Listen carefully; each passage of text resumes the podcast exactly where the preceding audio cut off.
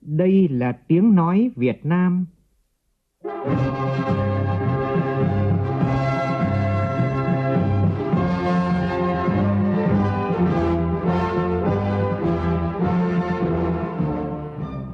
là tiếng nói Việt Nam,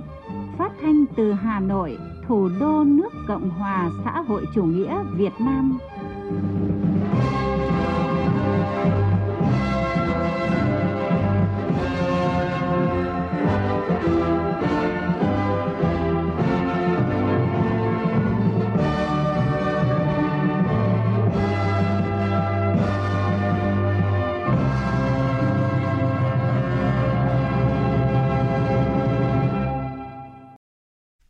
Biên tập viên Hùng Cường xin kính chào quý vị và các bạn. Mời quý vị và các bạn nghe chương trình Thời sự sáng của Đài Tiếng Nói Việt Nam. Hôm nay thứ Bảy, ngày 5 tháng 6 năm 2021, tức ngày 25 tháng 4 của năm Tân Sửu. Thưa quý vị và các bạn, cách đây đúng 110 năm, ngày 5 tháng 6 năm 1911, từ bến cảng Nhà Rồng, Sài Gòn, người thanh niên yêu nước Nguyễn Tất Thành đã rời quê hương, lên con tàu đô đốc Latuser Terevin sang phương Tây – mang trong mình một khát vọng cháy bỏng để tìm đường cứu nước, để đem lại tự do cho đồng bào tôi, độc lập cho tổ quốc tôi. Khát vọng đó của người đã trở thành hiện thực vào năm 1945. Dưới sự lãnh đạo của người và Đảng Cộng sản Việt Nam, nhân dân ta đã tiến hành cuộc tổng khởi nghĩa cách mạng tháng 8 năm 1945 thành công, khai sinh ra nước Việt Nam Dân Chủ Cộng Hòa, mở ra kỷ nguyên mới trong lịch sử nước ta, kỷ nguyên độc lập dân tộc và chủ nghĩa xã hội. Sự kiện Bác Hồ ra đi tìm đường cứu nước được đánh giá là bước ngoặt lịch sử, thay đổi vận mệnh của dân tộc Việt Nam.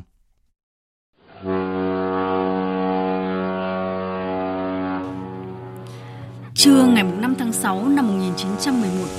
con tàu đô đốc Latuser Trevin đã rời bến sông Sài Gòn với 72 thủy thủ trên tàu. Trong đó có một người đặc biệt, đầu bếp Văn Ba Nguyễn Tất Thành, Chủ tịch Hồ Chí Minh sau này trong hành trình đầu tiên đó, bác đã đến Singapore, Colombo, Port Said rồi Marseille. Vào ngày 15 tháng 7 năm 1911, bác đến Le Havre, cảng chính ở miền Bắc nước Pháp. Tấm bản đồ về chuyến hải trình từ Sài Gòn đến Marseille của tàu đô đốc La Toussaint Trevin lần đầu tiên được công bố tại triển lãm ảnh nhân kỷ niệm 110 năm Bác Hồ ra đi tìm đường cứu nước. Chị Nguyễn Thị Bình, Cán bộ sưu tầm kiểm kê tư liệu khu di tích Chủ tịch Hồ Chí Minh tại Phủ Chủ tịch cho biết. Chúng ta nhìn vào hải trình này mới thấy rằng là sự vất vả khó khăn của Chủ tịch Hồ Chí Minh. Lúc đó là một người thanh niên mang đầy nhiệt huyết với hai bàn tay trắng ra đi và bằng sự lao động rất là khổ cực để tìm được đến cái đích cho dân tộc Việt Nam chúng ta.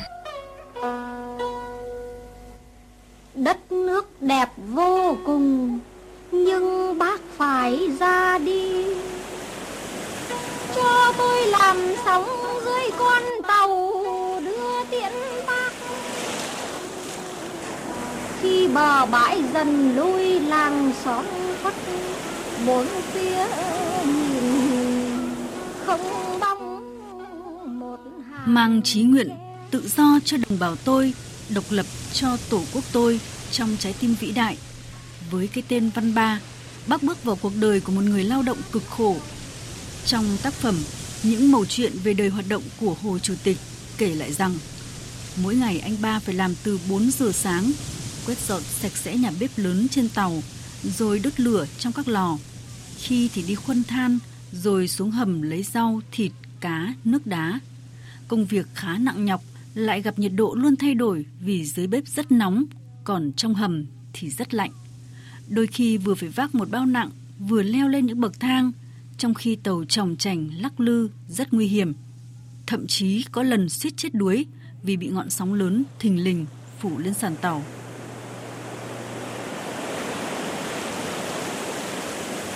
Nguyễn Tất Thành ra đi với hành trang chỉ là lòng yêu nước thương dân sâu sắc,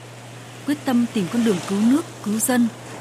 Theo Phó Giáo sư Tiến sĩ Nguyễn Thế Kỷ, nguyên Ủy viên Trung ương Đảng, Chủ tịch Hội đồng Lý luận phê bình văn học nghệ thuật Trung ương người có nhiều năm nghiên cứu về cuộc đời và sự nghiệp của Chủ tịch Hồ Chí Minh, thì việc bác quyết định chọn con đường sang phương Tây là có chủ đích, bởi người thấy con đường cứu nước của nhiều chiến sĩ yêu nước đi trước đều bế tắc. Mùa hè năm ờ, 1911 thì người về Cao Lãnh Đồng Tháp để gặp cha mình. Thế thì khi gặp cha thì cụ Nguyễn Trinh Sắc còn nói với Nguyễn Tất Thành như này. Ờ, nước mất ấy, thì đi tìm cách mà cứu lấy nước. Chứ tìm ra lúc này thì phỏng có ích gì. Cái câu nói đó cũng gieo vào trong cái tâm khảm của Nguyễn Tất Thành ấy. Một cái nỗi niềm làm sao để mà cứu dân cứu nước. Nhưng mà để tìm cái con đường đi thì cực kỳ là khó. Nguyễn Tất Thành thì sau này ấy, khi đã thành chủ tịch nước rồi ấy, thì bác Hồ chúng ta kể lại là lúc đấy tôi muốn sang Pháp, sang phương Tây để xem là người ta làm như thế nào để rồi về để giúp ờ, nhân dân mình. Là cái một cái sự chọn đường mà tôi xin nói là khá là nhiều nhà nghiên cứu về lịch sử về chính trị ấy cũng đều khẳng định rằng là cuộc ra đi ngày mùng 5 tháng 6 năm 1911 của Bác Hồ là một cái sự dân thân, là một cái sự chọn đường có chủ đích, vì nói là một cái sự nhạy cảm của người Tất Thành lúc đấy. Ra đi từ bến cảng Nhà Rồng, cuộc hành trình qua ba đại dương, bốn châu lục,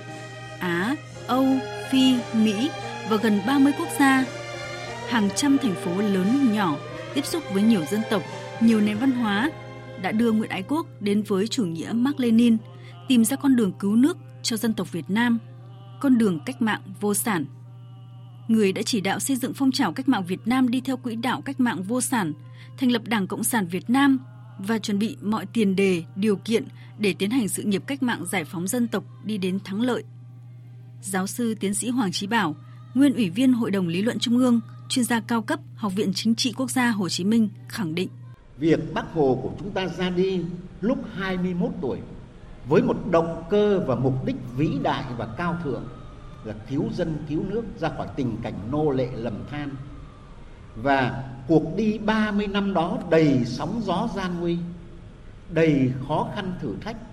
với một nghị lực phi thường, với một niềm tin mãnh liệt. Cuộc ra đi đó thể hiện rất nhiều điểm độc đáo Nguyễn Tất Thành là ra đi tìm đường cứu nước còn Nguyễn Ái Quốc là chọn con đường cách mạng và đến Hồ Chí Minh là sự nhận chân giá trị của con đường ấy để trở thành người mở đường, khai phá sự nghiệp và người dẫn đường cho cách mạng Việt Nam và cũng có dấu ấn lịch sử trong phong trào cách mạng thế giới. Đứng trước tấm bản đồ hành trình 30 năm tìm đường cứu nước của Bác Hồ đang được trưng bày tại khu di tích Chủ tịch Hồ Chí Minh tại Phủ Chủ tịch, chúng ta thực sự cảm nhận được sự vĩ đại và nghị lực phi thường của Chủ tịch Hồ Chí Minh trong cuộc tìm kiếm con đường cứu dân, cứu nước, thoát khỏi kiếp nô lệ, lầm than, giành độc lập, tự do.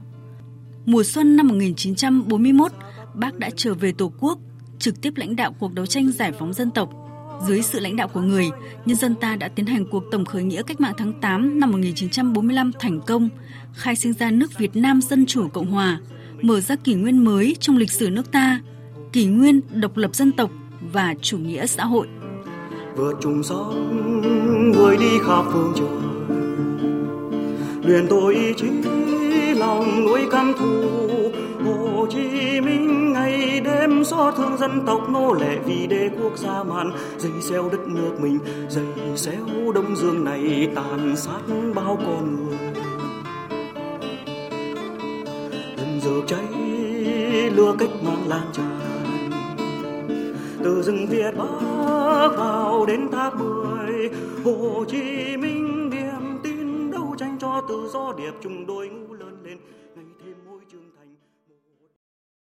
Thưa quý vị và các bạn, chúng tôi xin lưu ý là vào lúc 7 giờ sáng nay, Đài Tiếng Nói Việt Nam sẽ phát sóng chương trình đặc biệt Hành trình tìm tương lai dân tộc nhân kỷ niệm 110 năm ngày Bác Hồ ra đi tìm đường cứu nước trên kênh Thời sự VOV1. Mời quý vị và các bạn chú ý theo dõi. Còn bây giờ mời quý vị nghe tiếp chương trình Thời sự sáng. Với chủ đề chúng ta lại cùng nhau nền kinh tế trong thực tiễn mới, Diễn đàn Kinh tế Quốc tế Saint Petersburg lần thứ 24 được khai mạc trọng thể tại thành phố Saint Petersburg của Liên bang Nga và ngày hôm qua đã diễn ra phiên toàn thể. Nhận lời mời của chính phủ Liên bang Nga, đoàn đại biểu Việt Nam do đồng chí Trần Tuấn Anh, Ủy viên Bộ Chính trị, trưởng ban Kinh tế Trung ương dẫn đầu đã tham dự diễn đàn dưới hình thức trực tuyến. Phóng viên Văn Hiếu thông tin. Tại phiên khai mạc, đồng chí Trần Tuấn Anh đã chia sẻ với diễn đàn về một số kinh nghiệm trong cuộc chiến chống đại dịch COVID-19 của Việt Nam, về những thành tựu nổi bật trong phát triển kinh tế xã hội và triển vọng tích cực của nền kinh tế Việt Nam trong giai đoạn tới. Đồng thời khẳng định Việt Nam vẫn kiên định đường lối mở cửa, tích cực và chủ động hội nhập kinh tế quốc tế, đảm nhiệm thành công toàn diện năm Chủ tịch ASEAN 2020, thúc đẩy các khuôn khổ hợp tác đa phương, góp phần quan trọng trong ổn định chuỗi cung ứng toàn cầu, mà điển hình nhất là việc ký kết thành công hiệp định RCEP, mở ra khu vực thương mại tự do lớn nhất thế giới. Qua đó, giúp vai trò uy tín quốc tế của ASEAN ngày càng được coi trọng nâng cao. Đồng chí Trần Tuấn Anh đã đề nghị các nước cần đoàn kết, thống nhất và nỗ lực hợp tác toàn cầu trong các lĩnh vực như phòng chống dịch COVID-19 và chia sẻ vaccine, hợp tác thương mại đa phương, tránh đứt gãy chuỗi cung ứng toàn cầu, chống đói nghèo và tái đói nghèo trên thế giới. Tối qua, Bộ trưởng Bộ Công an Tô Lâm có công điện chỉ đạo Cục An ninh mạng và Phòng chống tội phạm sử dụng công nghệ cao, Cục Cảnh sát Hình sự và Công an các địa phương tăng cường đấu tranh với tội phạm liên quan đến cờ bạc, cá độ bóng đá trong thời gian diễn ra các giải vô địch bóng đá. Công điện nêu rõ, Thời gian tới diễn ra nhiều giải bóng đá lớn ở châu Âu và Nam Mỹ, đặc biệt là vòng loại World Cup 2022 khu vực châu Á, có đội tuyển quốc gia Việt Nam tham gia. Bộ Công an dự báo là tình hình tội phạm về cá độ bóng đá sẽ gia tăng, yêu cầu các đơn vị tập trung phát hiện các đường dây cá độ trực tuyến qua Internet hoặc các trò chơi điện tử trá hình. Đồng thời, chủ động tấn công triệt xóa các ổ nhóm hoạt động cờ bạc, đặc biệt là tội phạm liên quan đến cá độ bóng đá và tín dụng đen, lừa đảo, cướp giật, trộm cắp tài sản.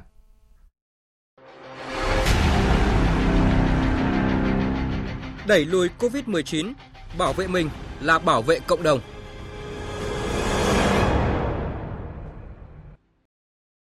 Thưa quý vị và các bạn, theo Bộ Y tế cập nhật từ 18 giờ chiều qua cho đến 6 giờ sáng nay, nước ta ghi nhận thêm 77 ca mắc COVID-19 mới, trong đó 2 ca nhập cảnh được cách ly ngay, 75 ca trong nước, gồm có Bắc Giang 45 ca, Bắc Ninh 19 ca, Thành phố Hồ Chí Minh 10 ca và Hà Nam là 1 ca.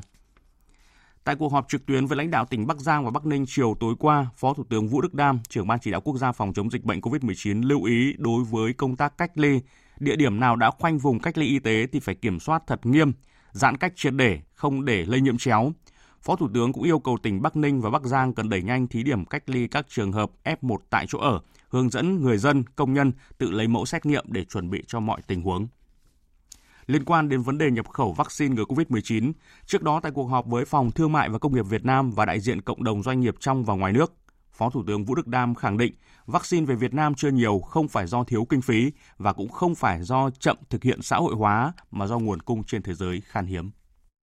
Và chính phủ mong muốn là doanh nghiệp và mọi người dân đóng góp đầu tiên là công sức, trí tuệ rồi mới đến tiền vào chống dịch nói chung và vào vaccine nói riêng. Và vì thế chính phủ kêu gọi và có quỹ để mà đảm bảo kinh phí tiêm vaccine. Nhưng mà tôi khẳng định đến giờ phút này không phải vì thiếu tiền mà chúng ta không mua được vaccine mà vì có sẵn tiền mà không mua được. Vì có người nói là do chúng ta chậm làm xã hội hóa nên không mua được vaccine. Thì hôm nay tôi rất là ấn tượng với cái trả lời giải thích của các anh ở phòng thương mại và công nghiệp Mỹ. Đấy là những nơi mà đại diện cho doanh nghiệp làm ra vaccine. Và các anh nói rất rõ rồi. Tất cả các công ty làm vaccine đến giờ phút này họ không bán cho các doanh nghiệp, họ chỉ bán cho chính phủ.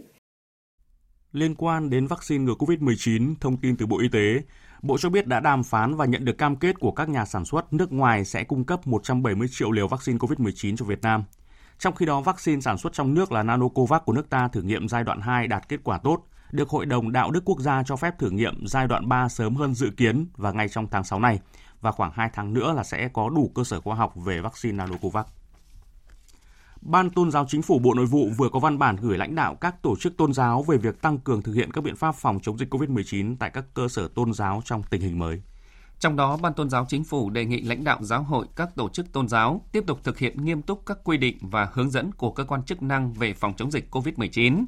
đồng thời đề nghị lãnh đạo giáo hội các tổ chức tôn giáo tạm dừng mọi hoạt động sinh hoạt tôn giáo tại các cơ sở thờ tự, các điểm đăng ký sinh hoạt tôn giáo tập trung và treo biển cảnh báo tại các cơ sở điểm nhóm nhằm thực hiện triệt để công tác phòng dịch.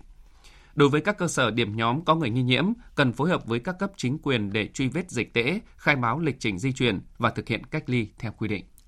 Trong khi đó, do không chấp hành các biện pháp phòng chống dịch bệnh, Linh Mục Bùi Khiêm Cường đã bị chính quyền huyện Hương Sơn của tỉnh Hà Tĩnh ra quyết định xử phạt hành chính 7,5 triệu đồng. Trước đó, dư luận địa phương bức xúc khi Linh Mục Bùi Khiêm Cường liên tiếp tổ chức lễ tập trung đông người trong thời điểm dịch COVID-19 diễn biến phức tạp.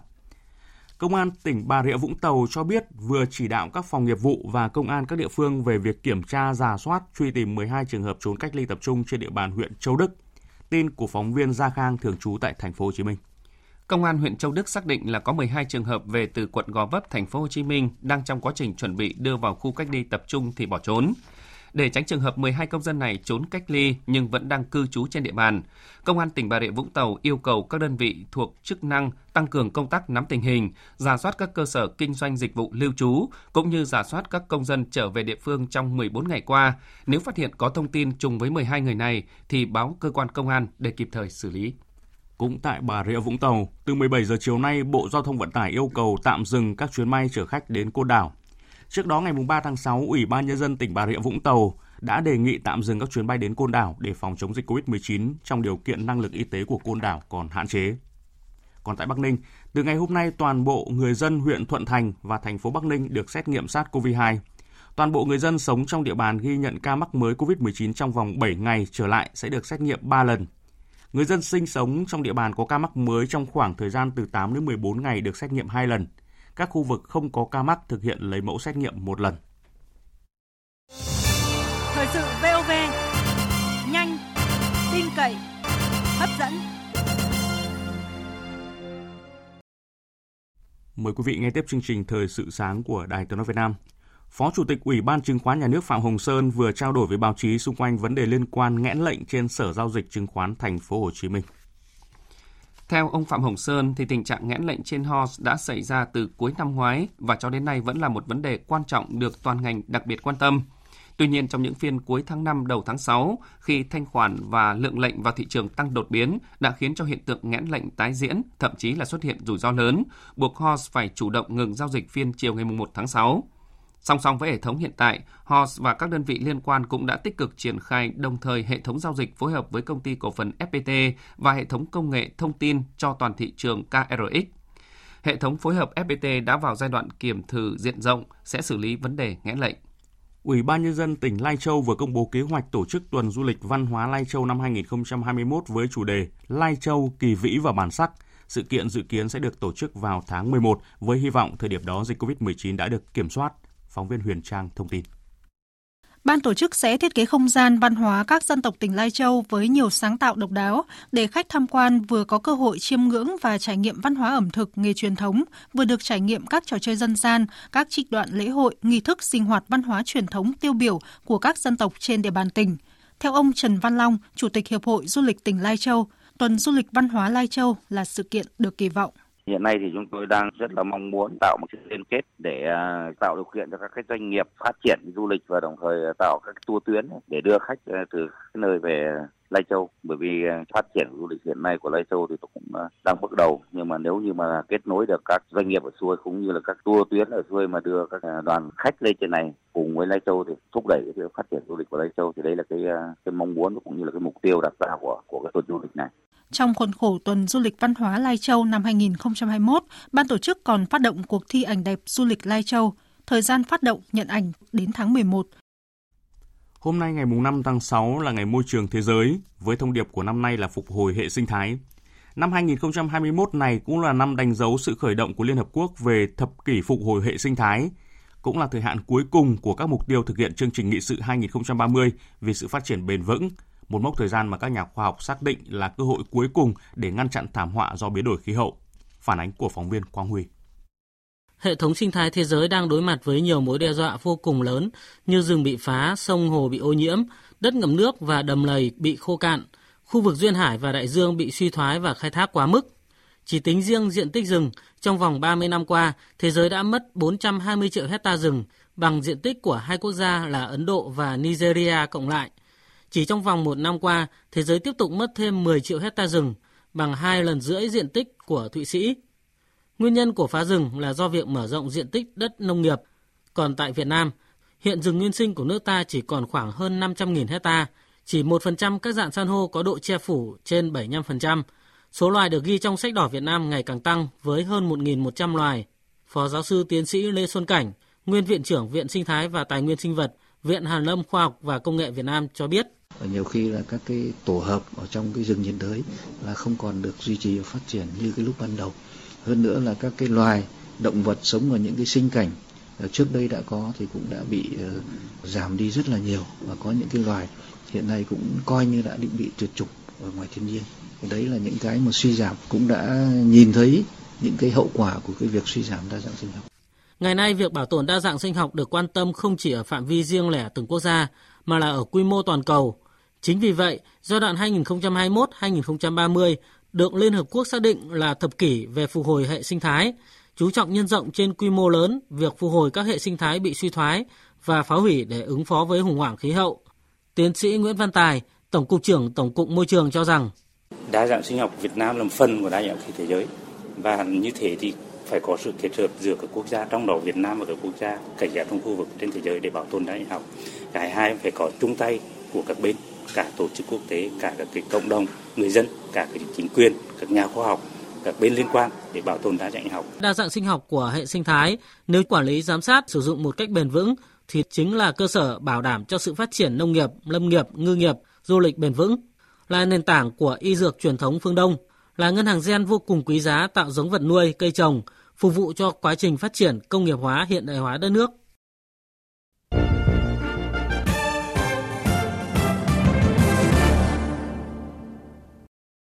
Chuyển sang phần tin thế giới, Tổng thống Nga Vladimir Putin vừa gửi đi thông điệp cứng rắn trước thềm hội nghị thượng đỉnh sắp tới với Tổng thống Mỹ Joe Biden tại Geneva, Thụy Sĩ, khi cáo buộc nước này luôn tìm cách kìm hãm sự phát triển của nước Nga. Phát biểu tại diễn đàn kinh tế quốc tế Saint Petersburg, Tổng thống Putin tuyên bố là Nga không có bất kỳ vấn đề nào với Mỹ và vấn đề thực sự nằm ở phía Mỹ. Nước này luôn muốn kiềm hãm sự phát triển của Nga thông qua những hạn chế về kinh tế hay các nỗ lực hòng gây ảnh hưởng đến nội bộ chính trị của Nga. Ông hy vọng là cuộc gặp thượng đỉnh vào ngày 16 tháng 6 tới tại Geneva sẽ giúp xoa dịu căng thẳng giữa hai nước. Tôi và Tổng thống Mỹ Joe Biden sẽ thảo luận về các mối quan hệ song phương. Theo tôi, Nga và Mỹ nên cố gắng tìm cách giải quyết mối quan hệ này, vốn đang ở mức cực kỳ thấp. Chúng tôi không có vấn đề gì với Mỹ, và vấn đề là họ luôn muốn kiểm hãm sự phát triển của Nga. Mọi vấn đề đều bắt nguồn từ đó, những hạn chế kinh tế và những nỗ lực hòng gây tác động đến các tiến trình chính trị nội bộ của chúng tôi. Liên minh châu Âu đã thông qua kế hoạch cấm các hãng hàng không Belarus bay qua lãnh thổ của các nước thuộc khu vực này, cũng như là hạ cánh xuống các sân bay của Liên minh. Lệnh này sẽ có hiệu lực vào ngày hôm nay theo giờ châu Âu. Quyết định này là một phần trong các biện pháp trừng phạt kinh tế đối với Belarus, đáp trả việc quốc gia này ép máy bay Ryanair hạ cánh vào hồi tháng trước. Hiện mỗi ngày có khoảng 400 máy bay dân dụng của EU bay qua không phận Belarus, trong đó khoảng 100 chuyến bay do các hãng vận tải của EU và Anh khai thác, 300 chuyến bay quá cảnh. Trong khi đó, hãng hàng không quốc gia Belarus hiện liên kết quá cảnh với khoảng 20 sân bay ở châu Âu. Các bộ trưởng tài chính nhóm 7 nền công nghiệp phát triển hàng đầu G7, nhóm họp trong hai ngày mùng 4 và mùng 5 tháng 6 tại thủ đô London của Anh, đang tiến gần tới một thỏa thuận toàn cầu nhằm tăng thuế đối với những tập đoàn đa quốc gia như là Google, Facebook hay là Amazon. Trước đó, Đức cùng với Pháp, Italia và Tây Ban Nha đã ra tuyên bố chung, trong đó khẳng định các nước đã đạt được nhận thức chung về một hệ thống thuế quốc tế mới tại cuộc họp Bộ trưởng Tài chính G7 ở London. Ủy ban châu Âu vừa trình Tổ chức Thương mại Thế giới WTO một dự thảo kế hoạch mà theo khối này có thể tăng nguồn cung vaccine ngừa COVID-19 toàn cầu một cách hiệu quả hơn so với phương án bỏ quyền sở hữu trí tuệ đối với vaccine như đề xuất của Mỹ. Kế hoạch tập trung vào ba yếu tố chính, bao gồm giảm thiểu tối đa các rào cản đối với xuất khẩu, khuyến khích các nhà sản xuất vaccine ký thỏa thuận cấp phép và sản xuất với những nhà sản xuất ở các nước đang phát triển, cũng như cam kết tăng nguồn cung cho những nước này.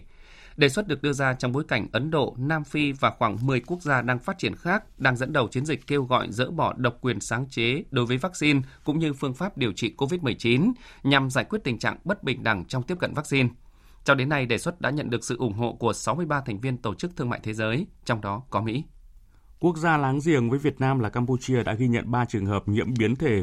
virus SARS-CoV-2 từ Ấn Độ. Phóng viên Đài tiếng nói Việt Nam thường trú tại Campuchia thông tin.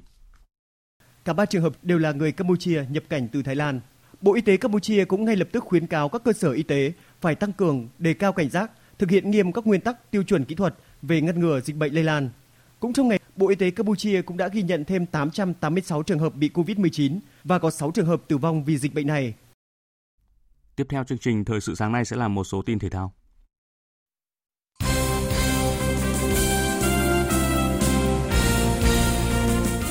Thưa quý vị và các bạn, ngày hôm qua đội tuyển bóng đá nam Việt Nam đã trở lại sân tập để chuẩn bị cho trận đấu gặp đội tuyển Indonesia diễn ra vào ngày 7 tháng 6 tới.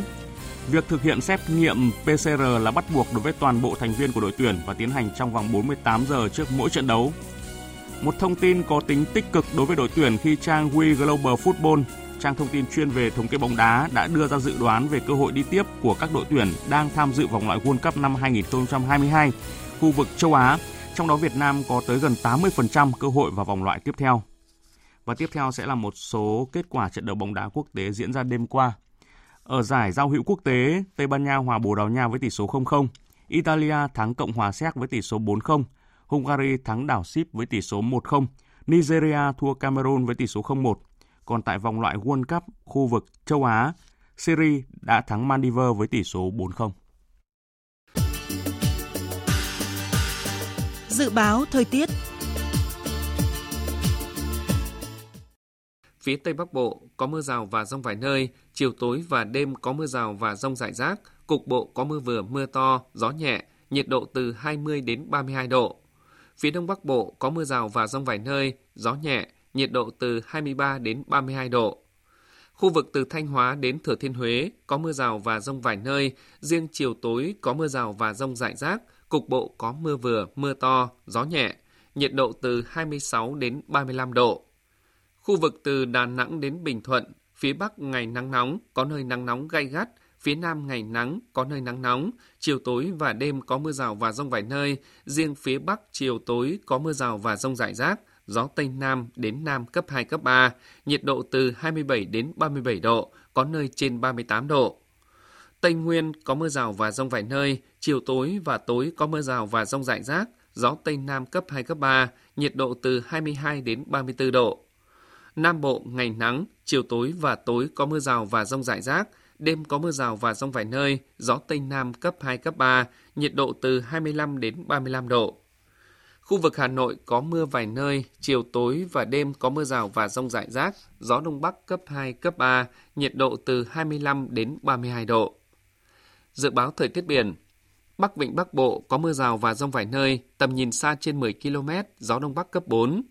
Nam Vịnh Bắc Bộ, vùng biển từ Quảng Trị đến Quảng Ngãi có mưa rào rải rác và có nơi có rông, tầm nhìn xa trên 10 km, giảm xuống 4 đến 10 km trong mưa, gió nhẹ. Vùng biển từ Bình Định đến Ninh Thuận, vùng biển từ Cà Mau đến Kiên Giang, khu vực Nam Biển Đông, khu vực quần đảo Trường Sa thuộc tỉnh Khánh Hòa và Vịnh Thái Lan có mưa rào vài nơi, tầm nhìn xa trên 10 km, gió Tây Nam cấp 4. Vùng biển từ Bình Thuận đến Cà Mau có mưa rào và rông vài nơi, tầm nhìn xa trên 10 km, gió Tây Nam cấp 4, cấp 5, đêm có lúc cấp 6, giật cấp 7, biển động. Khu vực Bắc Biển Đông có mưa rào và rông vài nơi, riêng vùng biển phía Đông Bắc có mưa rào và rông rải rác, tầm nhìn xa trên 10 km, giảm xuống 4 đến 10 km trong mưa, gió Tây Nam cấp 4, cấp 5. Khu vực giữa Biển Đông và khu vực quần đảo Hoàng Sa thuộc thành phố Đà Nẵng có mưa rào và rông vài nơi, tầm nhìn xa trên 10 km, gió Tây Nam cấp 4, cấp 5. Những thông tin thời tiết vừa rồi đã kết thúc chương trình Thời sự sáng nay của Đài Tiếng Nói Việt Nam. Chương trình do biên tập viên Hùng Cường biên soạn và thực hiện với sự tham gia của phát thanh viên Mạnh Cường, kỹ thuật viên Uông Biên, chịu trách nhiệm nội dung Lê Hằng.